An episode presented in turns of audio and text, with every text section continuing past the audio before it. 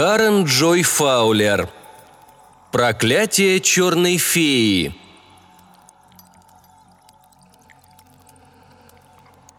За ней гнались. Она сбросила туфли, которые ей мешали. Одновременно исчезли и тяжелые юбки, и она оказалась в привычной повседневной одежде. Избавившись от неудобного наряда, она обернулась и поняла, что бежит гораздо быстрее, чем ее преследователь. Ее сердце не знало усталости. Шаги были длинными и легкими. Он ее не догонит. Она скакала на лошади, принадлежавшей охотнику, рыжий, как осенняя листва, держась за нечесанную гриву, и не помнила, как попала в седло. Она скакала быстро – Впереди на лугу перед лошадью проскочил олень. Белым пятном мелькнул его хвост.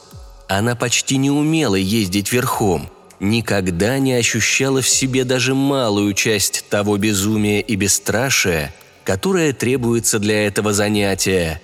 Но теперь почему-то могла наслаждаться бешеной скачкой и пришпорила лошадь. Вокруг царила ночь. Леса и луга оживали под пальцами лунного света. Она могла ехать в любую сторону, могла домчать до края земли, а потом вернуться обратно. Там, на самом краю, она это знала, стоял замок, а над ним поднималась зубчатая башня. Замок был окружен полоской деревьев, слишком узкой, чтобы ее можно было назвать лесом – но достаточно густой, чтобы свет не проникал сквозь нее. Это она тоже знала. А дальше были звезды. Она посмотрела наверх и увидела, как три из них упали, одна за другой, и загадала желание – ехать, пока не приедет к ним. Она ехала по полям, пересекла одно и тут же заставила лошадь перепрыгнуть через невысокий каменный забор. Дома она объезжала стороной, несмотря на манящий уют, струйки дыма над трубами, масляную желтизну окон. Лошадь без устали мчалась вперед. Ее согревал плащ, который, когда она плотно запахивалась в него, задирался и обнажал ноги. Она почувствовала, что ступням холодно. Она обернулась посмотрела назад. Ее никто не преследовал. Она добралась до реки. Вода зеленела водорослями, начиная от самой полоски ила, которой заканчивался берег. Лишь на середине реки темнело глубоководье. Лошадь сама выбрала путь, поскакала вдоль берега, но в воду не вошла, а потом направилась прочь от воды, в рощу – она припала к шее животного, и серебристые с изнанки листья осин гладили ее по волосам. Она полезла на дерево. Ей было мучительно жаль, что вокруг столько деревьев, и она не может влезть на каждое. Труднее всего зацепиться за нижнюю ветку. Дальше все было легко. А может, это она стала сильнее, чем когда-либо прежде – сильнее, чем нужно. Избыток силы подарил ей краткое мгновение неизведанного чистого счастья. Она перелезала с ветки на ветку, так легко, словно поднималась по лестнице, все выше и выше, и, наконец, выпрямилась во весь рост на такой тонкой ветви, что та прогнулась под ней. Она спустилась ниже и уселась на более крепкой ветви, спиной к стволу болтая ногой. Никто не станет искать ее здесь. Волосы расправились. Она распустила их по плечам и ощутила теплое прикосновение. «Мама», – произнесла она едва слышно, и звуки растворились в шелесте листвы. «Помоги мне». Она звала мать, которой давно уже не было на земле – ее не стало, когда она была еще маленькой девочкой. Но это не значит, что помощь не придет. Над головой сверкали звезды, а внизу у корней дерева сидел мужчина и смотрел вверх. Этот мужчина был не из тех, кого следует бояться. Она болтала обнаженной ногой, не пытаясь прикрыть ее. Возможно, она не нуждалась в помощи. И в самом этом факте была величайшая помощь. «Ты хочешь меня?» – спросил он. Наверное, она была с ним знакома. Может быть, они вместе играли в детстве. «Или хочешь, чтобы я ушел?» «Уходи. Найди свое дерево», Они отправились купаться, и она плавала лучше, чем он. Она смотрела на его руки, не поднимавшиеся из зеленой воды смуглые плечи. Обернувшись, он заметил на себе ее взгляд. «Ты знаешь мое имя?» – спросил он. «Да», – ответила она, хотя не могла вспомнить его. Она помнила, что должна знать его имя, и одновременно знала, что он не ждет этого от нее. И все же она чувствовала, что знает, кто он такой. Его имя было лишь малой частью этого знания. «Оно начинается на «В»?» – спросила она. Светило солнце, вода сверкала как золото. «Что ты дашь мне, если я назову его?» «А что ты хочешь?» Она посмотрела мимо него – на берегу собралась группа улыбающихся женщин. Ее бабушка, мать, мачеха, сестры, родные и дочери мачехи, и все они улыбались.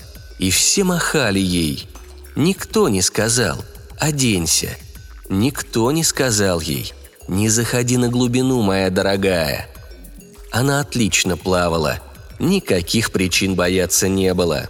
Однако она никак не могла сообразить, чего именно хочет, и потому нырнула, вспоров водную гладь движением ног.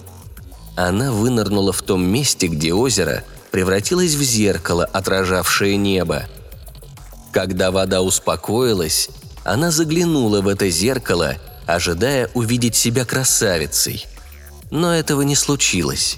Зеркало всегда отвечает только на один вопрос и не может лгать. Оказалось, что она утратила прежнюю красоту. Хотелось бы знать, что она получила взамен. Зеркало висело в спальне. Его покрывал толстый слой пыли. Разглядеть себя в нем было невозможно. Но она не была красавицей. Так что она не расстроилась, а лишь немного удивилась. Красота – ничего для нее не значило. Внешность важна для многих, но не для всех. Она здоровая и сильная, и если сумеет быть доброй, терпеливой, остроумной и отважной, найдутся мужчины, которые полюбят ее. Найдутся мужчины, которые это оценят. Лежа среди покрывал, он, не отрываясь, смотрел на нее. «Твои глаза», — проговорил он, — Невероятные глаза. Лицо его скрылось в тени, но и теперь она не видела причин бояться его. Она сняла платье, красное платье, и повесила на спинку стула. «Подвинься». Ей еще не приходилось быть в постели с этим мужчиной, но она хотела этого. Было уже поздно, никто не знал, где она. Вообще-то мать четко и ясно велела ей не приходить сюда. Но бояться здесь нечего. «Я скажу тебе, что делать», – проговорила она. «Начни губами и рукой, иначе со мной не получится. И я хочу быть первой. Тебе придется подождать». «Обожаю ждать», – ответил он, припадая ртом к соску, скользя ладонью между ее ног. Он уже знал, как надо прикасаться к ней. И потом – поцеловал другую ее грудь. «Так», – проговорила она. «Именно так». Ее тело напряглось в предвкушении. Он припал губами к ее рту. Он припал губами к ее рту. Он припал губами к ее рту. Страстный, но не грубый поцелуй заставил ее глаза открыться – над ней нависало незнакомое лицо. Она никогда не видела этого мужчину, и он произвел на нее не самое приятное впечатление. Почему он целует ее, еще не проснувшуюся? Тем более, что она никогда не видела его. И вообще, что он делает в ее спальне?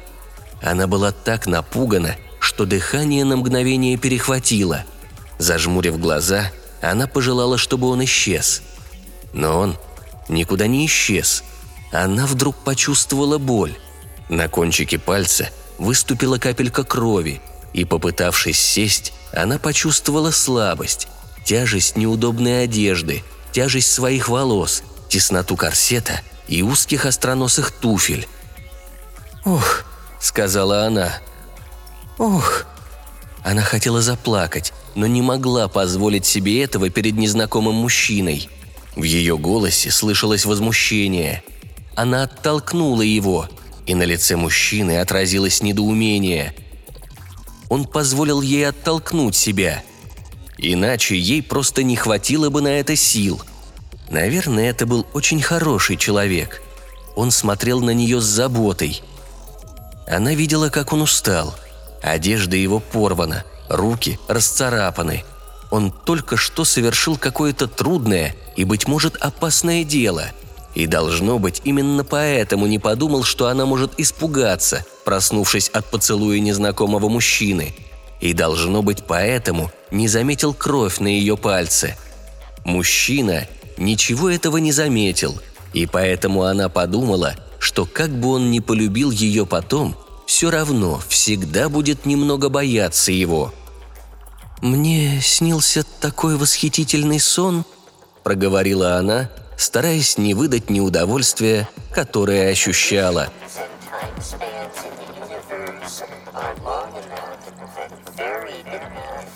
that the